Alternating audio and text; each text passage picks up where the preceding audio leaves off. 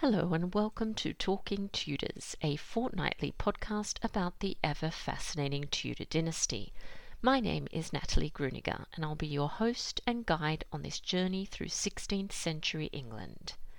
Are you ready to step through the veil of time into the dazzling and dangerous world of the Tudor court? Without further ado, it's time to talk Tudors.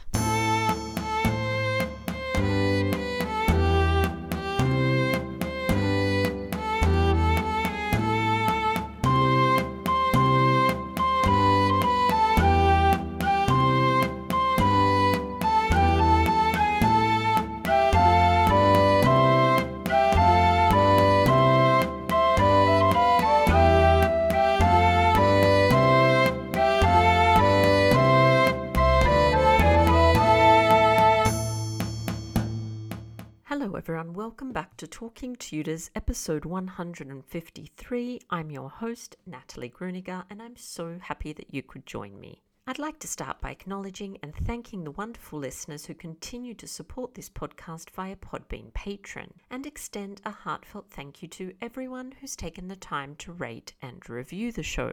This really does make a difference. If you love the podcast and never miss an episode, perhaps you'd consider becoming a Talking Tudors patron. Just click on the Be My Patron on Podbean badge on the homepage of my website, www.onthetudortrail.com, or click on the Be a Patron button on the Podbean app. Join the Talking Tudors patron family, and in addition to receiving lots of Tudor themed goodies, you'll be automatically entered into our patron only monthly giveaways. April's prize is a wonderful book and stationery bundle sponsored by Shaw House, a striking Elizabethan manor house built in 1581 and located in Berkshire, England. All patrons are also eligible to attend monthly Talking Tudors live talks, which take place on Zoom. These events are exclusive to patrons. At the end of the month, I'll be chatting to Dr. Owen Emerson about a new exhibition that's opened at Hever Castle entitled Becoming Anne Connections, Culture, Court. Please get in touch with me if you'd like to register for this event. You can also support the podcast and share your love of Tudor history with the world by buying Talking Tudors merchandise. There are a number of designs and products available, including phone cases, mugs, notebooks, and apparel. Check out all the products at talkingtudors.threadless.com. I'd love to see pics of you wearing or using your Talking Tudors merch, so please do tag me on social media and use the hashtag I love Talking Tudors. In other news, if you've always been fascinated by the life and times of Anne Boleyn and have dreamed of learning from leading Boleyn experts, including Dr. Owen Emerson and Professor Suzannah Lipscomb, I invite you to join 365 Days with Anne Boleyn, a year long journey of learning and discovery that I'll be leading in 2023. You'll find a full list of what's included and all other details on my website. I do hope you'll consider joining us on this unique and immersive learning experience. Now, on to today's episode. I'm thrilled that joining me on the show to talk about Catherine of Aragon is Professor Theresa Earenfight. Theresa writes about queens and queenship in late medieval and early modern Europe. Her most recent book, Catherine of Aragon, Infanta of Spain, Queen of England, published by Penn State University Press, began with a pair of shoes. It looks at Catherine's life through material culture, such as clothing, books, household goods, and devotional objects. Earenfight is also the author of The King's Other Body, Maria of Castile, and The Crown of Aragon, and a textbook, Queenship in Medieval Europe. Our conversation's coming up straight after this short musical break, courtesy of guitarist John Sayles.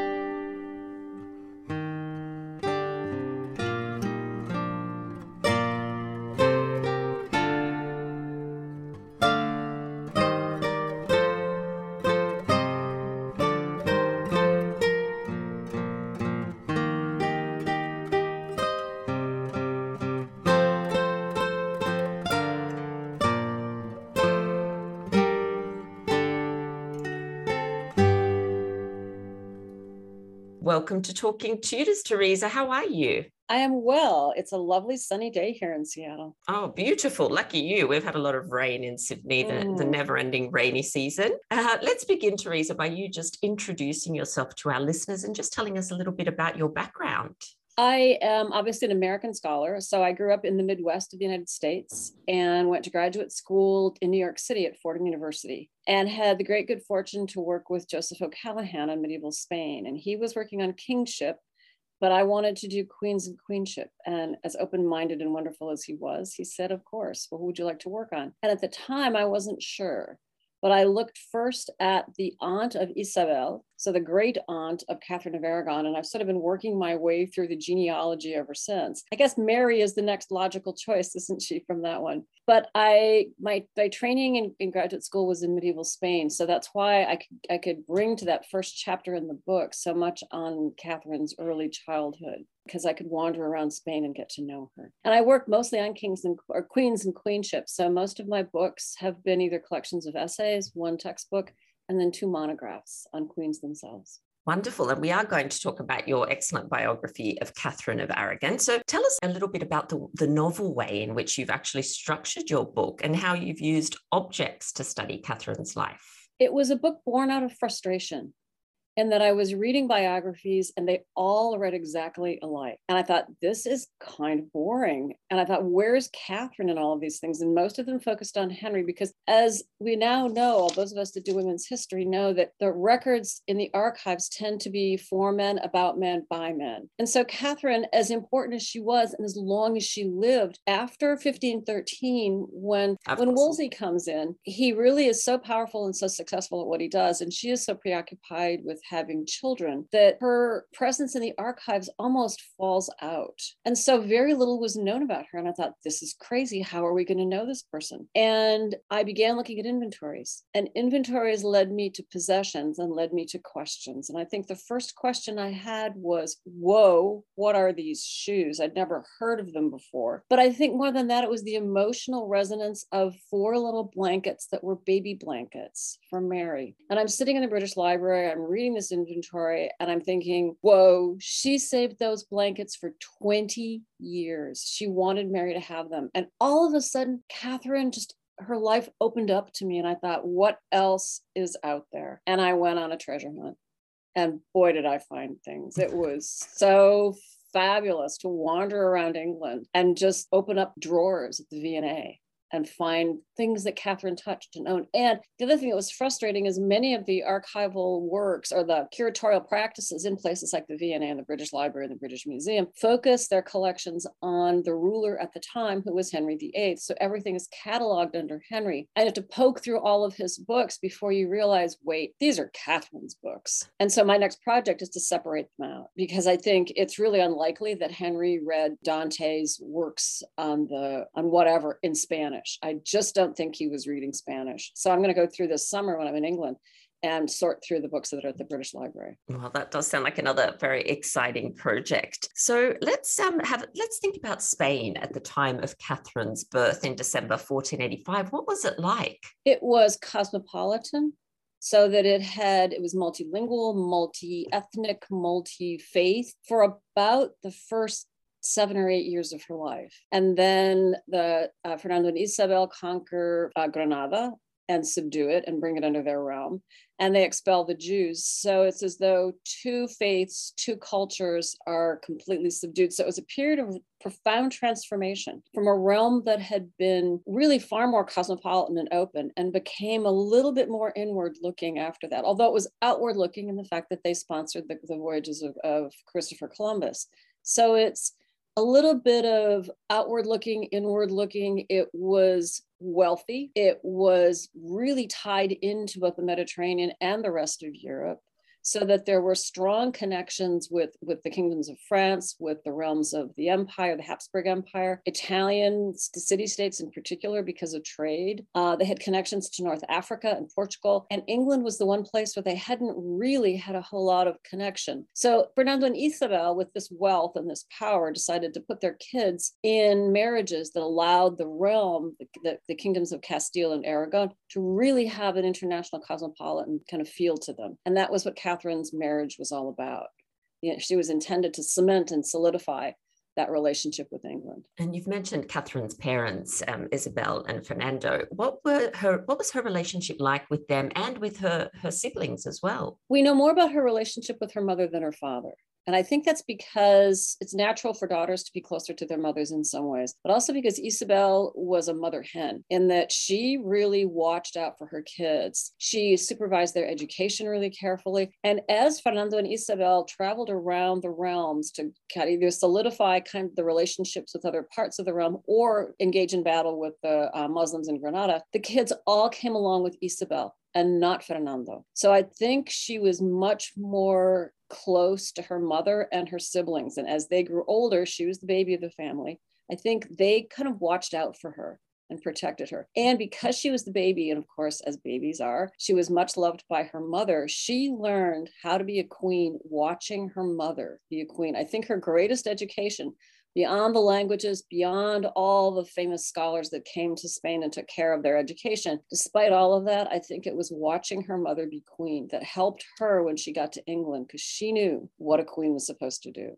and I that I, you just can't underestimate that no. that wonderful connection that she had with her mother. So that when she's 15 and she's about to leave Castile, her mother delays this for like months. Like, no, no, no, you can't go, you can't go, you can't go. Like she's sick. Oh, she can't go. Oh, there's something going on in England. She can't go. So you get this sense that her mother was very reluctant to see her go because she knew she would never see her again. And that's heartbreaking. It is, isn't it? And it's interesting because obviously in England, you know, we're accustomed to the children being placed in their own establishment very quickly, you know, mm-hmm. from when from the time they're infants. And it's interesting that they were they remained together as a family, almost a family unit. Well, in part for England, it's because of the unsettled part of the monarchy because of the pretenders to the throne, because of Perkin Warbeck and kind of or Lambert Simnel, those really made Fernando and Isabel nervous. Like, if we send our daughter there, will she be okay? So they didn't do what a lot of people do, which is what you just said the sense of send your kid there when she's two years old and then she'll learn the language and the customs. So when Catherine got there when she was 15, almost 16 years old, she knew much more about Spain than England. Um, and I think it was a culture shock for her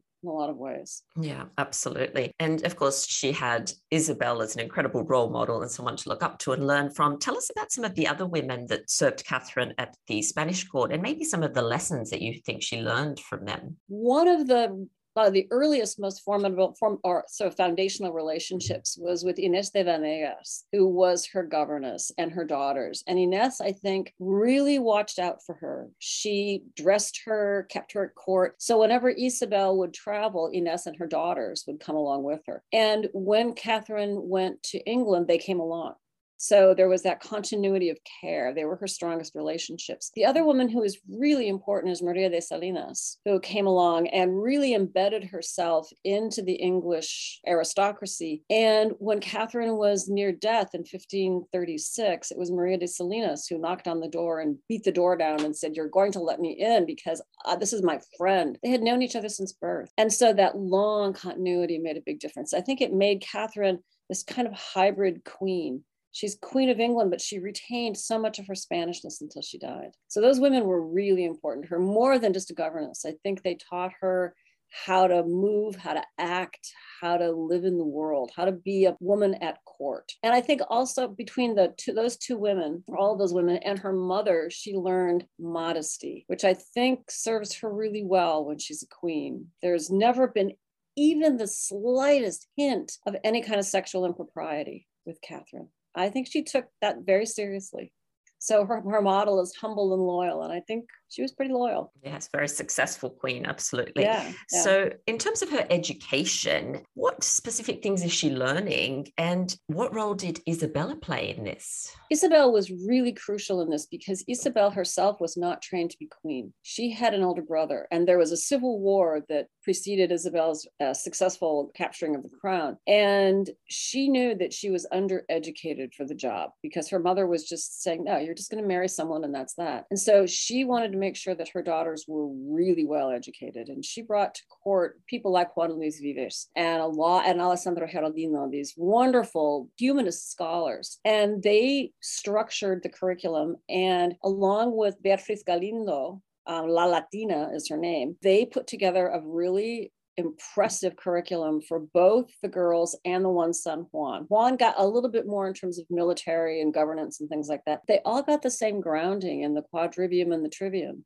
So Catherine was multilingual. She could speak Latin so that even Thomas More commented on how how she was just such a delight to talk to because she could really really manage Latin in a way that he was surprised to find. So she had theology, literature, languages, philosophy, and then the tough mom queenship that she got from her mother. So she had this really strong book learning, and books were throughout her life, which is why my next project is on her books, because I think this is a woman who loved books. And you go through the inventories, and there's like 27 books unnamed and I want to know what they are. And one of them I found, only one at the Morgan Library, but that's it. And so I'm on a hunt. The next treasure hunt is for books because she was such a bookish child. And that really was part of her personality. And she handed that, passed that on down to uh, Mary, her daughter, so that when Mary was a baby, she supervised Mary's education in imitation of her mother supervising her education. So this lineage of learning is really crucial to understanding Catherine's personality. I'm sure our listeners are quite familiar with the Tudor court, but can you tell us a little bit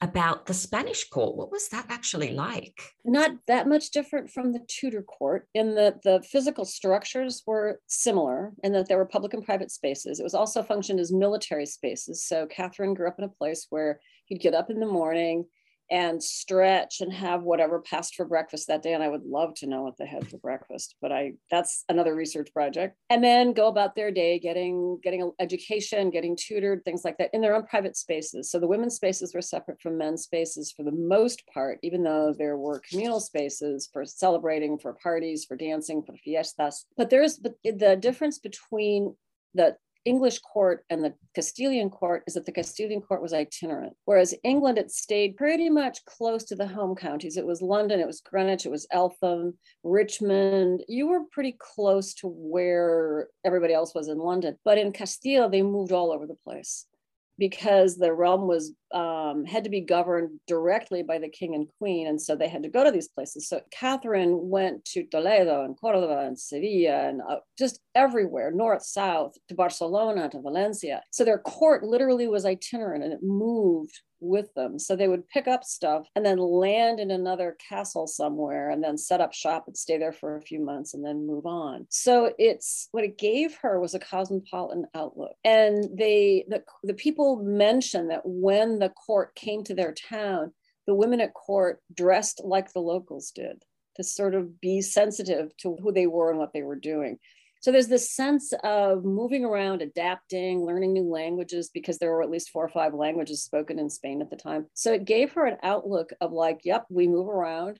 We're sensitive to our people. We learn what they do and we govern accordingly. You get a real sense of, of why she was so successful when she arrived in England. Yeah. It's so interesting. And the other different thing I think, and this is really fascinating to me, is the foods because Catherine came from a place where you ate oranges, figs, lots of pork. Everybody ate lots of pork, but the fruits and vegetables were totally different than England. And I think the first year that she lives in England in 1501, 1502, um, when she's in England, she's sick a lot. And I think it's that she was adjusting to a new climate, which was colder and darker and rainier, and a whole new set of foods. I think she didn't have citrus fruits. She didn't have pomegranates. She didn't have the wealth of the stuff that's grown in Spain. And that was a difference for her. And then just the, the way it's prepared, the different kinds of breads, the different kinds of ways that you eat, I think must have been a bit of a shock to her. Although I'd like to know more about that because that's that was a very general statement, but I think we can say more with more research. Yeah, I think it must have been an incredible culture shock having visited, you know, as I'm sure you have the Alhambra with its incredible, you know, open spaces and the breezes and and then, yeah. for example, heading to Ludlow. And, well, and it was my trip to Ludlow that made it really clear to me what it must have been like for her that summer of 1501, or that winter of 1501, 1502, because it's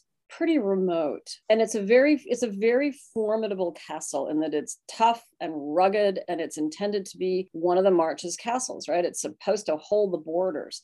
It is not a great place to be for women. And unfortunately when i was in ludlow they were doing renovations on the little house that she inhabited. So this summer when i'm back in england again i'm going to ludlow and i want to see the renovations on that house because she apparently did live separate from the castle because the castle was just so cold and so filled with men in arms that it wasn't very hospitable for a woman. So I actually visited that little house, and uh, but at that I did. It was many years ago. At that point, um, yeah, I wasn't sure if that was just a story that she'd lived in there or not. So that's that's I don't know, but I'm going to go visit it, and I'll let you know if it's really yeah. Let me know. You mentioned that she she doesn't go to England until she's around 15, I think you said around there. But when did these negotiations actually begin for her marriage to Prince Arthur? When she was about two. In 1487, the ambassadors begin to draft uh, draft documents of marriage treaties, and they get revised and revised and revised. Every time Perkin Warbeck does something, they get revised again. And so there's this constant tweaking, I guess, of that, but from very, very early on. Fernando and Isabel were ambitious, and they wanted their children placed in all kinds of prominent realms. What's interesting is all of her other siblings, except for Juan, married within kingdoms of Castile, Aragon, and Portugal. Juan married Margaret of Austria because that's was, yes, yes, it was. Yeah, it was a crisscross with Juana and Philip of Burgundy, and that was the one time that they married outside the realm, except for Catherine. Everybody else stayed almost within the borders, with south of the Pyrenees. They all went to Portugal. So that ambition was a beginning of things. They really wanted to see it happen, although it, it did certainly take shape when Juana, Catherine's sister, and Philip had a pack of children, and one of them was Charles, and he became Charles V. That was when the ambitions of Fernando and Isabel really took shape as a world power. And I don't think they ever imagined it to be as big as it was, but it was a substantial piece of imperial power early on. And I wanted to talk to you about some of those possessions that you spoke of earlier. So, what sorts of things did Catherine actually take with her from Spain to England? And what do you think they tell us about Catherine? Well, the first thing and the thing that really struck me the most was the shoes because they were so distinctive and because she wore them through her whole life in England. When she dies in 1536, that inventory has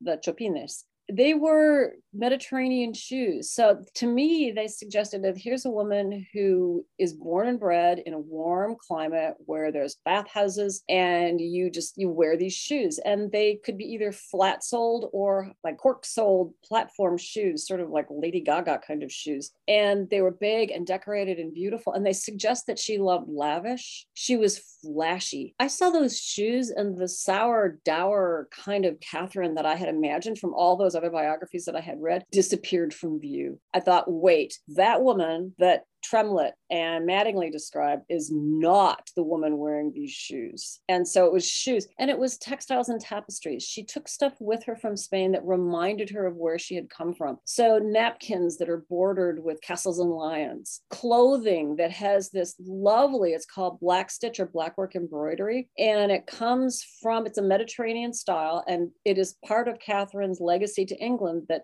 she brought this style of embroidery. It became all the rage and it goes all the way into the Victorian era. You can see the kind of black stitch embroidery that Catherine brought with her. She also brought the hoop skirt. And so when we think of Elizabethan fashion, we think of these outrageous skirts that just, you know, sort of go out in three feet in all directions. Um, those were part of the verdugados, which came in Catherine's cases with her. She brought pottery, this beautiful tinware glazed pottery, majolica pottery, with her in the containers, because there's pieces in the Victoria and Albert and in the British Museum that come from Spain and they come they have the arms of her great aunt Maria of Castile on them. So they literally came along for the ride with her. I think she brought glassware. She also brought jewelry. I don't know exactly what we don't have any of it remains anymore, but we have descriptions of the gems that she brought and the things that she wore. Black velvet. There's the Spanish court, the fashion at the Spanish court was to wear black velvet. So lots of black velvets came in her bags with her, and then yards and yards and yards of ribbons and silk tapestries and silk dresses and silk gowns because the Spanish silks were just so beautiful and so rich. And so lots and lots of reminders of Spanish fashion that she, and they commented on it. So when she makes her royal entry the first time into, into London, people comment on the, the skirt, the shoes, the hair, because her hair was down and she had kind of a reddish blonde hair. And just her overall demeanor was so different from what the English were expecting. Yeah. So yeah, she brought a lot of Spain with her. She did. And that paints a very different picture of Catherine, doesn't it? Of the, the Catherine that normally, I suppose, jumps to most people's minds when they think of the older Catherine, I think. I think yeah. is actually closer to the Catherine that's in the musical Six. Much closer. I mean, not yeah. that she's wearing this tiny little skirt, no, you know, all all trussed up, but I think it's that sense of fun Mm. Catherine was fun. She danced. She loved music. She was not this sour person. I mean, I think that's what neglect and divorce might do to you. But before the divorce, she was lively. And so, unfortunately, her first marriage, of course, doesn't last very long because Arthur dies. So, in 1502, did Catherine want to return to Spain? And what were her parents advising her at the time? I think she wanted to do what her parents told her to do. She was very dutiful, and they couldn't make up their mind. And again, it had to do with some instability because after Arthur died, there was this sense of, okay, now what? And what do you do with someone who is that young a bride? Do you bring her home and then have her marry some local noble? I don't think Fernando and Isabel thought that was even remotely possible. There was no one on the continent who was suitable at the same time in terms of age. I don't think there was any Scottish princes at the time. So there was a really limited pool of possibilities. Uh, I think there was at one point maybe a suggestion that there was some Italian city state mogul that she would have been connected to. But again, they were like, no, no, it's got to be somebody royal. So they were waiting. And they waited just long enough that Catherine and Henry got to know each other at court. And so at some point, I think it's a waiting game. I think they're waiting for, they don't know about Henry VII's health. Fernando and Isabel don't know about that. They don't know what's going on. I don't think Henry VII did. Um, they had no idea that he was going to die when he did. But I think that kind of the waiting paid off really, really well because it did give Catherine and Henry a chance to get to know each other. During that period, she was uh, Fernando's ambassador. After her mother dies, she becomes the royal ambassador from the Spanish court to the English court. And that gives her a kind of public role, public facing role that gave her a little bit more clout. But I think it's the death of Henry VII that sealed the deal because at that point in time, Prince Henry says, I'm marrying her. And that was an interesting choice, I thought, on his part. He could have yeah. picked anyone, but he picked the one that he was that he knew the best and was closest to. Even though she was older than him by a couple of years, he was comfortable with that. That says a lot about him at that point in time, I think. And it's so understandable why the people loved her so much. They'd obviously known her since she was, you know, a, a young teenager, watched yeah. her grow up. It must have been quite a shock, yes, when Henry chose his new wife later on. Um, Although Isabel, or I'm not Isabel, Elizabeth of York was an absolute wonderful woman yes. in terms of taking care of her. She made sure that she knew how death affects you. And so when her mother died, and there was like four deaths in a really short period of time for Catherine's life. And so she knew that Arthur's death and her mother's death really was hard for her. And so she reached out in a way that was just so wonderfully moving and I think that's why Catherine felt comfortable there. She's like, this is, these are not, these are good people. I, you know, I like being here. And so I think she never really put up a big fuss to say, Mom, I want to come home. Yeah, I like um, in Elizabeth of York's payment books when Catherine pops up in there. It's it's quite nice seeing that connection between yeah. the, the, two women. Yeah, uh, and unfortunately, she dies quite young. Yes, quite, quite soon yeah. after that, which is really quite sad. It is. I imagine a couple of years at court at Durham House were grim as the two kings, Henry VII and um, Fernando, kind of tussle over money and what to do and how to pay for it. And she's caught in the middle. And she writes letters to her father saying, you know, Daddy, I need some cash. And it's just not coming because they're both in these high level negotiations and she's just caught. And so she, I think she turns to books and embroidery and prayers and just puts her head down and waits.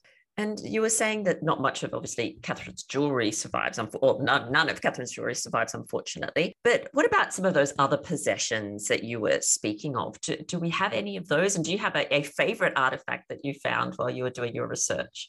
I do. And some of them do exist. The trick is you really have to go through museum catalogs item by item by item and say, wait a minute, what would Henry do with a pair of earrings, right? Or whatever. But the one that the item that I absolutely adore, and it's because it's so exquisite, is the boxwood rosary from the Low Countries. That is astounding. And it's always seen as something that Henry owned. But if you read, if you look at the diameter of where the little ring that your finger is supposed to go through, and you think, I don't think Henry's fingers were that skinny. So I read that as, and and, Mary, and rosaries are more Marian devotion, but it is an exquisite object and it just blew me away. I thought, how did we not talk about this before? And it, it, came from Margaret of Austria as a gift to them. And I think it was a kind of a subtle gift to Catherine at a really tough moment in her life, saying, You're going to need this here. Here's this lovely, exquisite gift as a kind of diplomatic gift, but it's meaningful. And the called the Ave bead, the big bead at the end of it, has when you open it up, you crack it open like a walnut shell. When you open it up,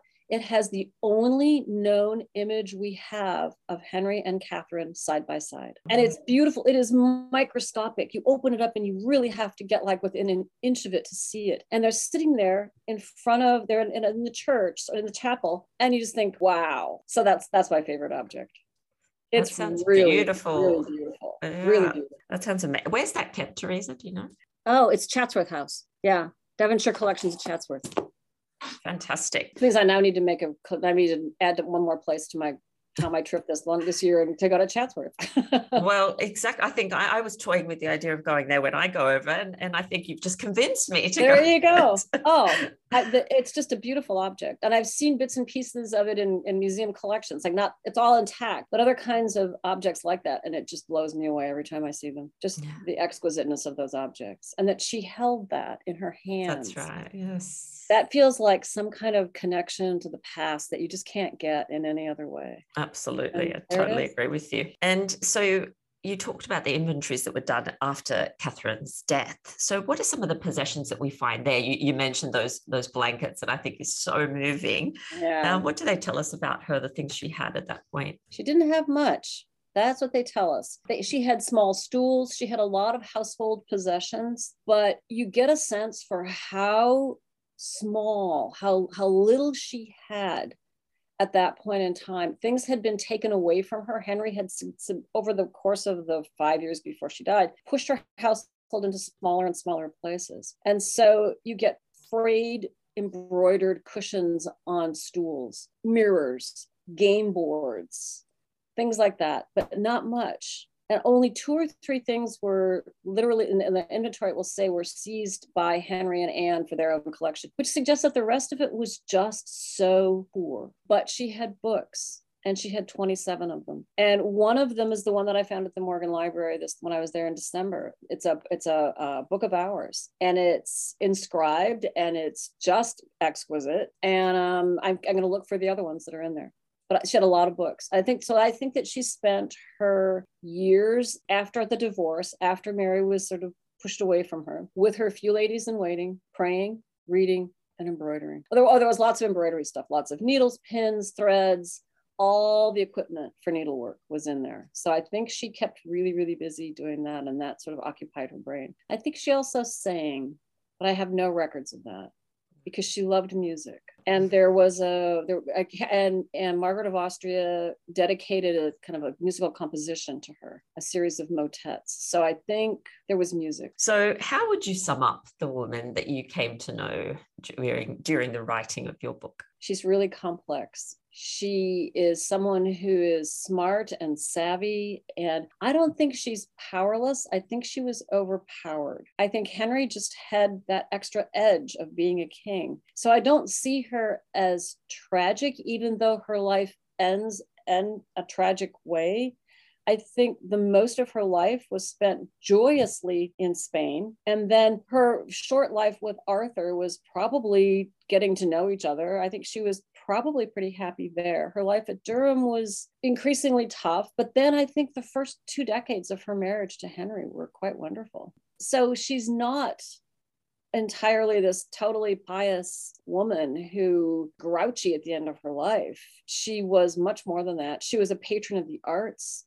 She was a patron, particularly of literature and humanism. She was a devoted mother. And I think her pregnancies, the, the sections that I worked on in the book on her pregnancies were, it took a lot of my time and were really emotional because you get the sense that she really struggled with six pregnancies, two live births, and only one child who lives beyond the age of two months. And so she was a really devoted mother and she was a really good friend to her friends. And I think she was a good queen. And I think that's evidenced by how people reacted when Henry tried to divorce her. They were outraged. And so she she connected with them whenever she would travel wherever they were, whenever they would go on progresses through England, she was out there sort of, you know, shaking hands at the, you know, the receiving lines kinds of things. She connected with people. And so she was all the things you expect in a really good queen, except that Henry could not quite provide that extra Y chromosome needed to have a baby that would make him happy. so I don't blame her for that. No, absolutely. She tried. she tried really hard, but as intel- and very savvy. So toward the end, she writes to Mary a couple of letters And both of them are like really complicated letters about queenship. And you can see her very carefully structuring her letters so that she's giving her daughter lessons, but not the kind of lessons that are going to make Henry lose his shirt. So she's really crafty in that way. But she was just overpowered by something bigger than she was. That's a wonderful summary, I think. And Theresa, at the end of episodes of Talking Tudors, what I like to do is just play what I call a game of 10 to go. It's just 10 quick questions to get to know you a little bit Okay. better. So, first question What was the last book that you read? uh, Lauren Groff's Matrix. Definitely, medievalists are of two minds on that book, so definitely read it and form your own opinion. It's about Marie de France. Fabulous. I've noted that Yeah. one. And what do you love about where you live? Ah, the food. Oh, Seattle's just food heaven. And what's a favorite holiday destination for you? The Mediterranean. If I had all the money in the world, I'd have a house on the Mediterranean. And, and what do you do to relax and unwind? I cook. I love cooking, baking. I've been teaching myself how to make English muffins. I like that. And so, apart from cooking, do you have other hobbies as well? I love being with museums and arts. I love being in the arts. So music, oh, opera. I adore, absolutely adore opera. So wherever I go, I buy tickets to the opera. And is there a new skill that you would like to learn? Fencing. Sounds good. Never tried it. Thought it, Yeah. it looks kind of intriguing. It does, absolutely. And what's an ideal Sunday morning for you look like? The newspapers and coffee. Excellent. And do you have any pets? I do. We have a cat named Alfie who runs the household. I think that's always the way with cats when people have cats. It is. Once you have a cat, you give up all sense of control. It's like, no, I'm sorry. Uh, the cat owns me. Wonderful. And uh, what's something you're looking forward to this year? Oh, definitely. Being in England for six weeks, working on new projects. Wow. I'm going to spend, I'm going to be wallowing about in the British Library and I'm going to go to Chatsworth now that I've remembered about where the, the rosary is at and go back to Ludlow and see if I can get into Catherine's house. And I don't know. Oh, the V&A gift shop. I think I'll be spending a fair bit of money at the gift shop at the Victoria and Albert Museum. Yeah, I love the gift shops at all those places. I always have to buy buy things there. oh, and the V&A, those people, the buyers, fabulous. Wonderful. And the very last thing is uh, a Tudor takeaway. So I ask my guests for a little takeaway for our listeners to go off and check out after the episode. Sometimes a website's given or a book to read. Do you have a Tudor takeaway for us? the musical six Yeah. highly recommend that i saw that when it was in um was touring the united states in previews just before the pandemic lockdown and that soundtrack got me through the pandemic so highly recommend that it's it's silly it's fun it's exactly what you need sometimes when the days are just a little too long you just got to turn on uh, Catherine's song, No Way. I love the no, no, no, no, no. I mean, I just love that. I love picturing her telling people, no, just no way. So that's a lot of fun, isn't it? That is a lot Oh, of fun. it is. It really is. Oh, fantastic. Well, I think that's a fabulous place to end our chat. Thank you so much, Theresa, for coming on Thank the you. show. This is great. And when we're in England this summer, let's get together in the same place and same time. I'm going to be there from the middle of June to the end of July. So That sounds wonderful. thank you, So- Natalie. This no was really a pleasure. Well, that brings us to the end of this episode of Talking Tudors.